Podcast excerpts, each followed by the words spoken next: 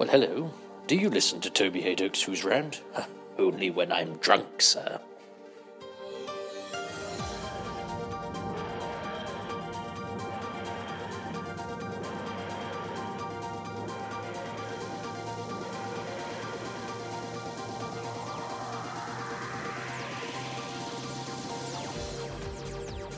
Right, well, um, to set the scene, this is an unusual one because I'm going to be interviewing two people who, whose connection with Doctor Who is entirely unrelated to one another, apart from the fact that we're all three of us in the same pub in Chiswick. So I'm going to ask them each in turn to tell me who they are and why I'm talking to them about Doctor Who, starting with.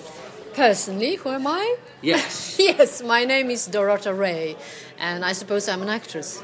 And uh, this is the first time you've spoken about being in Doctor Who, is that right? Ah, yes, that's correct, yes. And can you remember the name of the story that you were in?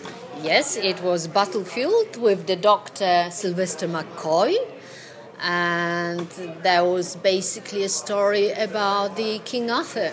Yeah, and you Yes. got you got turned into a manageable, hooverable mess on the floor. Unfortunately, yes, but at least I was killed by the main character, That's true. Morgana. So, you know, I feel quite happy being killed by her. And you got to share a helicopter with Nicholas Courtney. Yes, absolutely. And everyone is asking me, was I really flying on my own, the helicopter?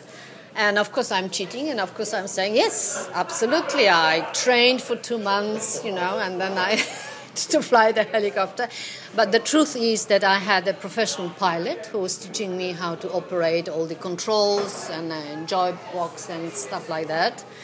And um, the other interesting part of it is that since I was a child, I was always dreaming to have a helicopter. I've got the thing about helicopters. Whenever I see in the sky, oh, a helicopter, a helicopter, I would like to have one. So for me, it was such a great thing to, to, to be in helicopter and operate helicopter and pretend that I'm flying a helicopter. Did you say that at your audition? Because you've li- you, you, you, you you've sparkled when you're No, saying no, that. I haven't. Probably no. I That don't sort of enthusiasm gets you I don't parts, you remember. I don't. I only remember that they wanted me to put French accent since I've got my own accent because I'm Polish originally, and. Uh, and then they said, "Well, you you'll be United Nations uh, officer." And I said, "Wow, how fantastic!" And then when I got this blue beret, I really felt again wonderful and sort of within. So basically, I enjoyed the whole experience, even though I, I played quite a small part. Oh no, it's a good part and it's a memorable part. And Well- your line when you say you can get the tab if you like. No, you know which brilliant. know which one is the best line when Brigadier is asking me, "Do you speak Czech?" And I said, "No, sir, only when I'm drunk." Yes, And I said, "This is such a Polish answer, actually." It's a nice bit of character that. yes, it is actually because no, what, what I don't like that he leaves her there, you know, Brigadier, and says, "I'm going to look for help," and of course then he gets busy with other things, and she somehow sort of, you know, gets herself going, and with a you know, gun. She she gets into the pub and then she gets killed. And then you're Poor killed. girl. She shouldn't Yeah. have done it. She No, I was sad. stay- I was sad when you It was yeah. I was very very sad. It was too too too soon. You know. But my other guest survived and uh, was actually commended by the writer of his story as being a performance that he thought got spot on. I don't know if anyone's ever told you that. So I'm going to ask you, as you bask in that glory, who you are and why I'm talking to you about Doctor Who. Uh, my name is Stephen Garlick, and I played uh, Hippo Ibbotson in Mawdryn Undead. Well, because did, Peter Grimwade wrote that story partially because he hated being at boarding school, and he'd written certain characters. And I remember him saying that he hadn't thought the matron was correct because he'd written her as a harridan, and she'd actually played it very sweetly. And he said, "No, she was supposed to be awful." He said, "But the performance that really nailed it was Stephen Garlick." So there we go. Well, that's the first time I've ever heard that, Toby. So that's great to hear. good. That's, That's nice. great. Yeah, Wonderful. yeah. And- Because when I look back on it, I mean, it was a, it was a relatively small part. I, I felt really, you know, he was he was there, and uh, of course Turlough was making his life a, a misery, as we all, as we all, as we all sort of. Uh, Found out when we were watching it, but uh, I, I, uh, I wish, looking back on it, I don't know. I, it was great being in Doctor Who, but I don't know. It's just, it'd been great to have been a, a, an alien or something like that. You know, uh, uh, maybe because everybody who was an alien in, in the Doctor Who's going back many many years all, all sounded as if they had some sort of uh, chest problems because they all they all said Doctor. "You will die, Doctor. Get off this planet," or something like that. But uh, no, I'm, I'm, very proud to have been associated with the Doctor Who uh, history, really. So.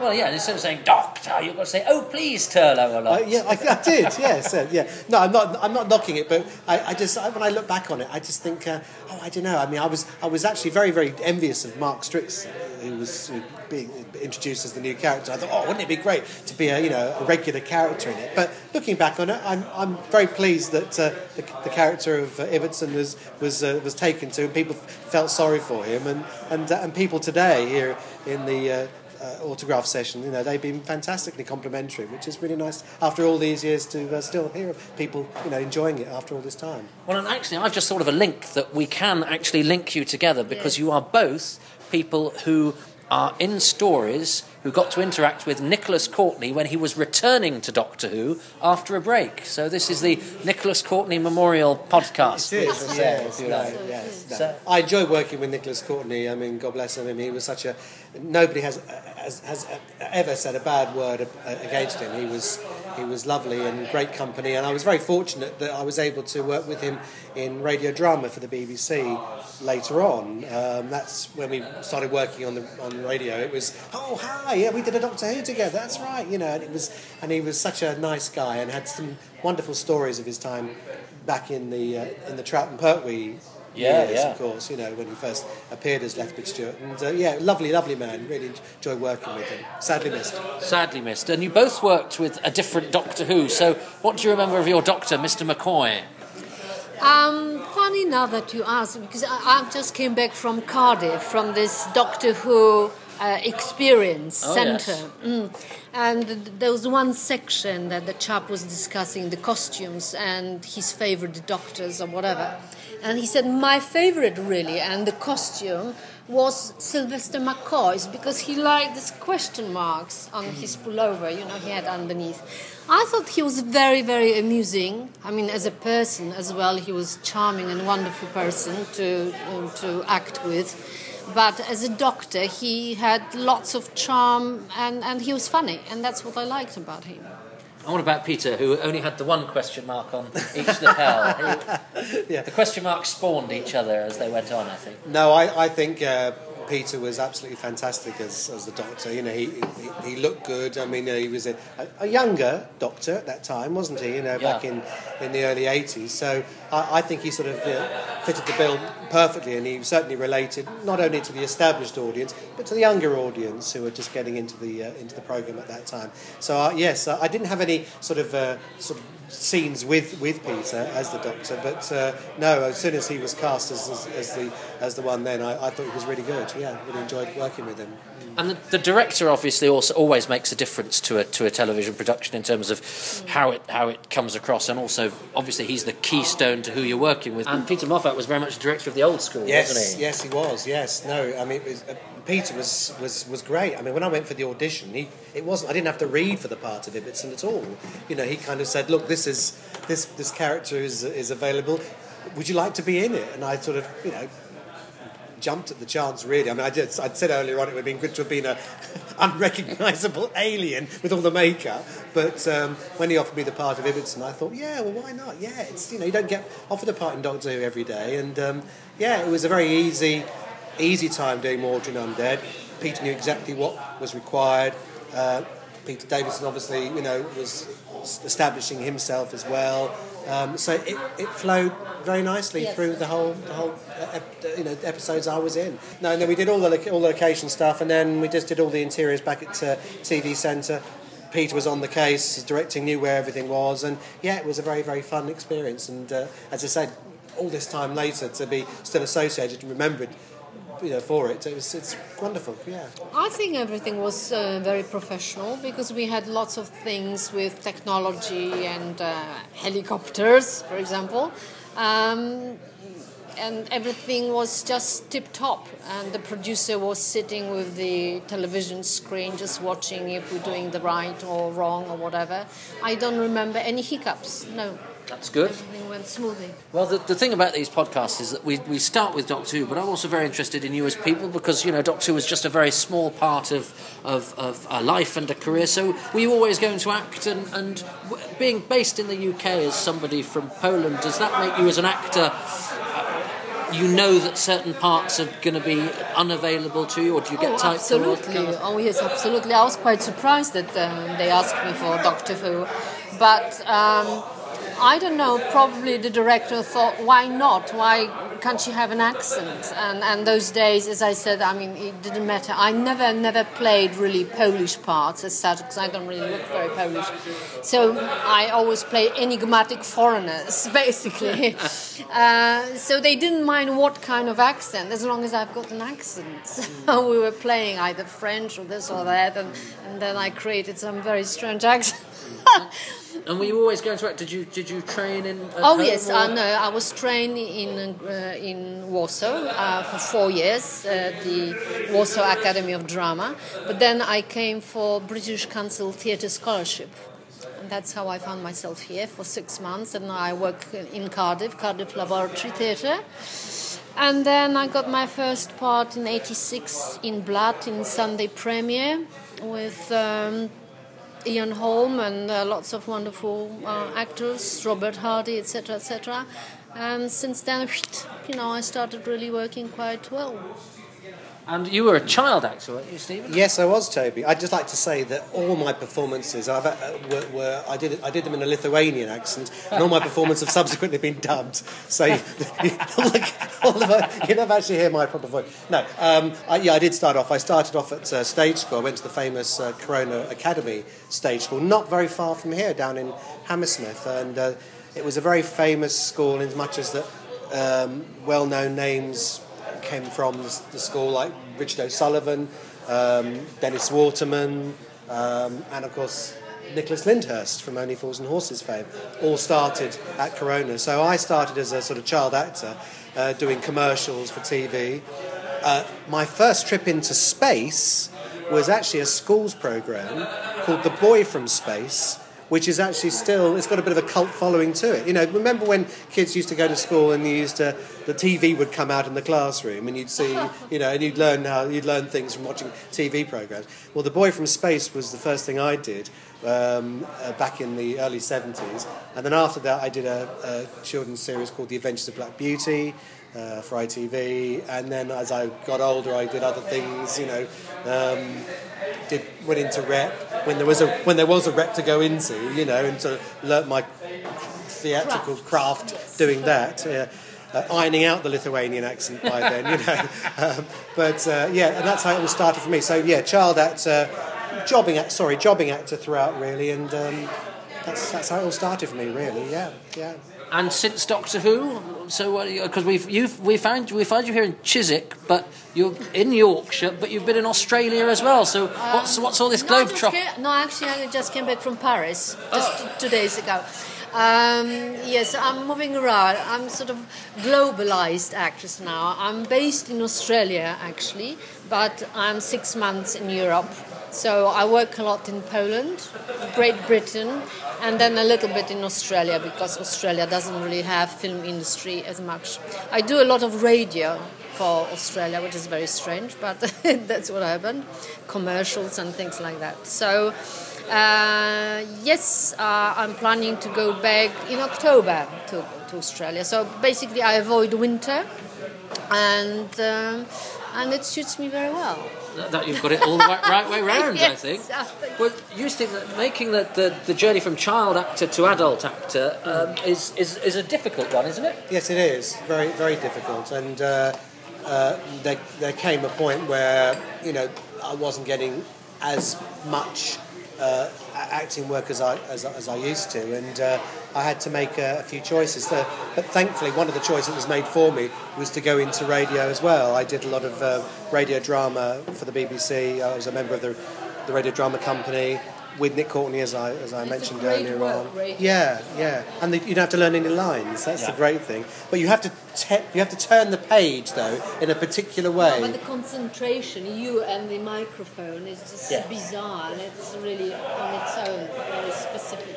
But you work, I worked with so many wonderful people doing the radio drama. So that was great. I was able to do a bit of that, and then after I'd done that, I did a bit more, did a couple more things. Did some, I did a single drama play for Yorkshire TV with Geoffrey Palmer and Richard Pasco, an, an, an old Irving Wardle play called The Houseboy, and I was I did that. I suppose that was my sort of swan song, really. I suppose, really, as far as being a uh, on the cusp of being a sort of a teenage sort of adult actor. Do you know what I mean? Yeah.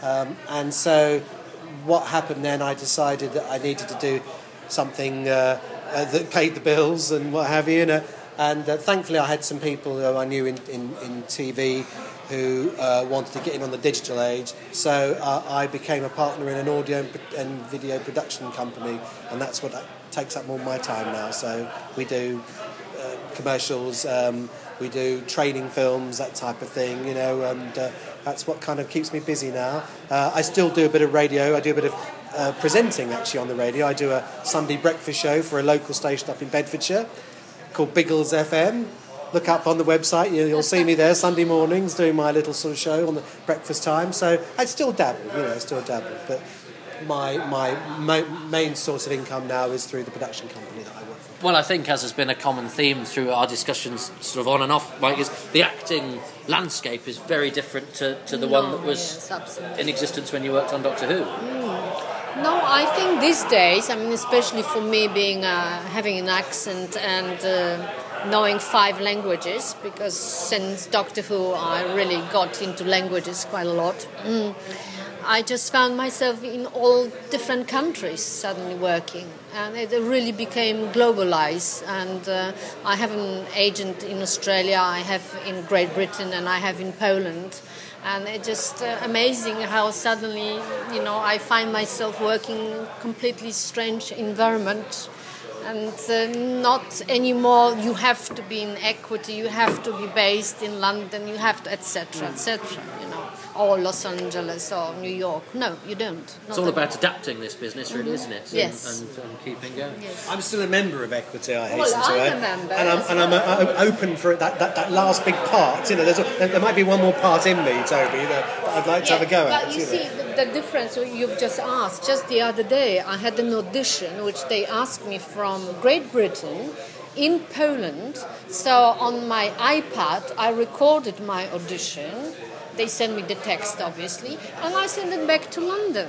I mean, that's how it works. So it doesn't matter where you live now. And if they want you, they, they will pay your expenses. Or even you say, well, I'm ready for the part to pay my own expenses if the part is worth it. So it really changed dramatically. Well, indeed. I mean, I do a lot of voiceovers. And, yeah. Um, I just get an email from my voiceover agent who says, do it as an MP3 file, mark it as this, mm. send it over. Yeah. And if you get it, you get it, and if you don't, you don't. It doesn't matter because you've yeah. just done it from home. But it's wonderful. Right, yeah. I mean, it's really great, I think. I'm, I'm lucky I've got a studio at home and I do exactly the same thing. I'm, I got, I got a script through to do something for Premier Radio the other day, uh, you know, which is a religious, I know I'm laughing for, but it's a, it's a religious radio station here in London. So that, I, I do I dabble in voiceovers. I don't do as many as probably you do, Toby. You're making an absolute fortune, of course. Oh, I'm sure. well, yeah. but uh, but I, I, I, I, like to I, I do a little bit here and there because it's good to still do a performance of some kind, you know. Why are you blushing, Toby? You're blushing. just, just, thinking about my bank account. I don't think it's.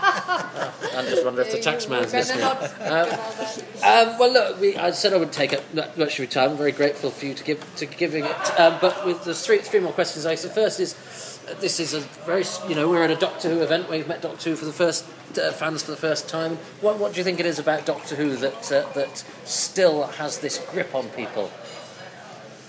Um, that's a very good question. Uh, we uh, we were actually discussing before you came to interview us. Um, I think it's it's that charm and that um, it's still quite simple you know, comparing with all these mega hits in America, it would be so easy with the technology to change Doctor Who into Americanized uh, product.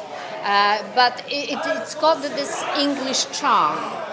Uh, and even though maybe for some people it's too simple, but somehow that draws other fans to it. I think that's what it is. What do you think?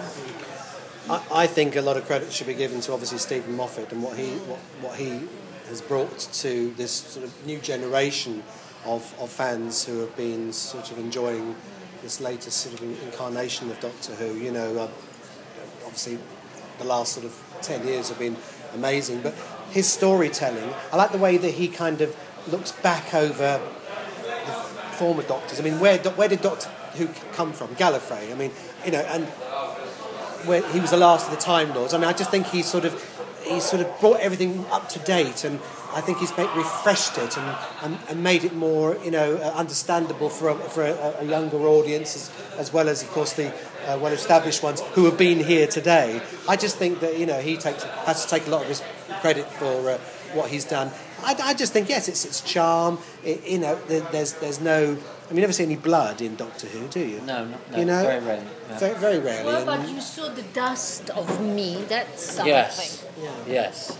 They even asked me if I want to take it home. you could have your own urn. Stick it on the mantelpiece. I've never been the same actually since my my my uh, big uh, crush on uh, Katy Manning. Who, ah. Uh, yeah because uh, well, it was I think it was the boots she used to wear back in the early seventies that did it for me, um, uh, and I've never been the same since. You know, uh, I mean, my, my favourite oh, time of no Jon Pertwee was my as a as a boy growing up was my favourite Doctor. Um, and I, I think it's also worth, you know, mentioning the two films that were made. I mean, Peter Cushing, I don't think is given as much credit. I think really for his contribution to to the series really and uh, I mean in fact the, the, the, films have just recently been uh, brought out on, on Blu-ray yeah they've all been sort of you know completely cleaned up and everything and, in fact I, the, the, little girl who played Susan the grand Roberta, Tovey, Roberta yeah. Tovey went to guess where Corona Academy, in the stage school. So I grew up with her, you see, back in the '60s. I Had a big crush on, on Roberta Tovey, actually. Yeah, she was lovely. Yeah, um, but that's yeah, another interview. That's another interview. we could go, go on. Yeah, no, but I, I, yeah, I think everybody, all the actors have brought their own their own personality to, to the Doctor. So it's an, it's an ever evolving thing, really, isn't it? You know. Yeah. And, and what I, I love is that you you just seem to have crawled out of a fanboy closet that you'd been hiding in, Stephen. I'm afraid so. You, you know far too much. Uh, Katy Manning is here tomorrow, by the way. So well, I'm getting a hotel and staying. Hide, hide under the table until she gets here. oh yes, well, the signature. Well, you've very kindly given me your time, uh, so you get to nominate a charity to which you listeners, and it's you've got two interviewees, listeners. So there's two charities to give to today, which is only fair. So, uh, Dorota, what's your charity? Well, I think uh, any charity that deals with cancer. okay. Well, I will. I will do a link to cancer research. I Please. think is probably yes. the most yes. straightforward. And Stephen. Uh, Sargent, Cancer Charity for Children. Okay. Lovely. Okay, so please give to those. So the final question is an awful one, but I sort of st- I set myself a precedent with the first one. It was an act of desperation, and I'm so Asperger's that I have to ask it to everybody. Is uh, Doctor is 50 years old this year.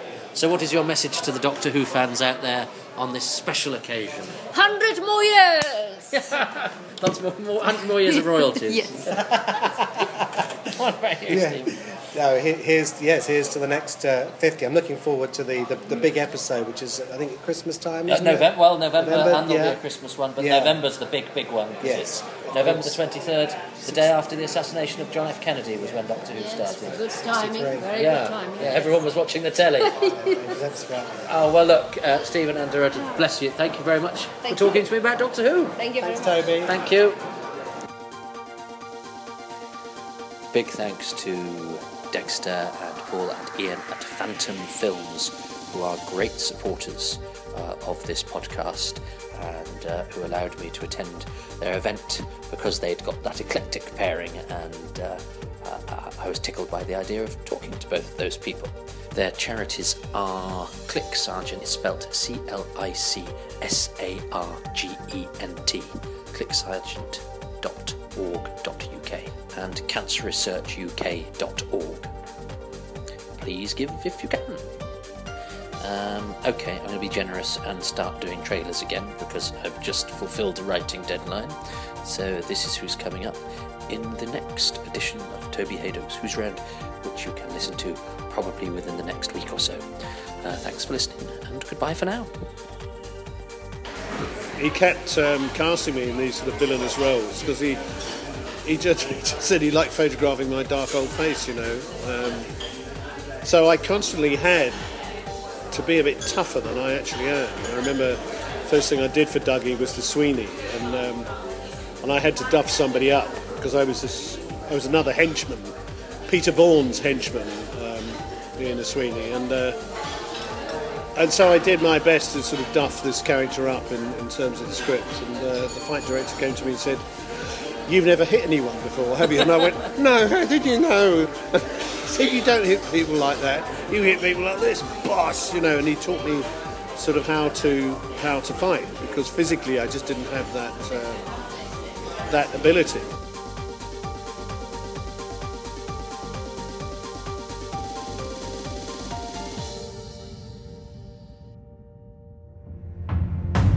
Hold your horses, what's this? A History of Earth, volume 36379, by Kronos Vad. Kronos Vad? Who the devil is he? Coming soon from Big Finish Productions. The worlds of Big Finish. We're not just talking about any book. We're talking about an object that shouldn't exist. And you say this book is of great importance. Oh, you cannot begin to imagine. Any idea as to its origins? There's only one place it could have come from, and that's the archive. A near infinite library containing every book that ever was and ever will be. But larger than the British Library? Yes, it's bigger than the whole flipping solar system. It's a near infinite library. Goodness me. There are very few cultures anywhere in the universe that do not believe in a doomsday. And is it true this book predicts the end of the world? Yes, if one believes in that sort of thing. And it says the world will end this month? This week, in fact. And in rather extraordinary circumstances. That book is the most important ever written. Oh, really? They're gonna destroy it, you realize? Who is? The Gomegog. And they are. They are practically ubiquitous from the very first traces of intelligent life to the present day. You make them sound like gods. We want this world and everything in it. Then if you're so powerful, why don't you take it? Why bother with this charade? To everything there is a season, and a time to every purpose under the heaven. a time to be born, and a time to die. And there shall come from the space between spaces the great darkness of Gomegog. One by one they shall conquer worlds and end them in all universes. I have a feeling that what we have seen here is but a fragment of something considerably larger in scale. A plot. Or rather, plots. More intricate than even I shall ever truly understand. Fascinating. I do love a good mystery. Don't you? Big Finish. We love stories.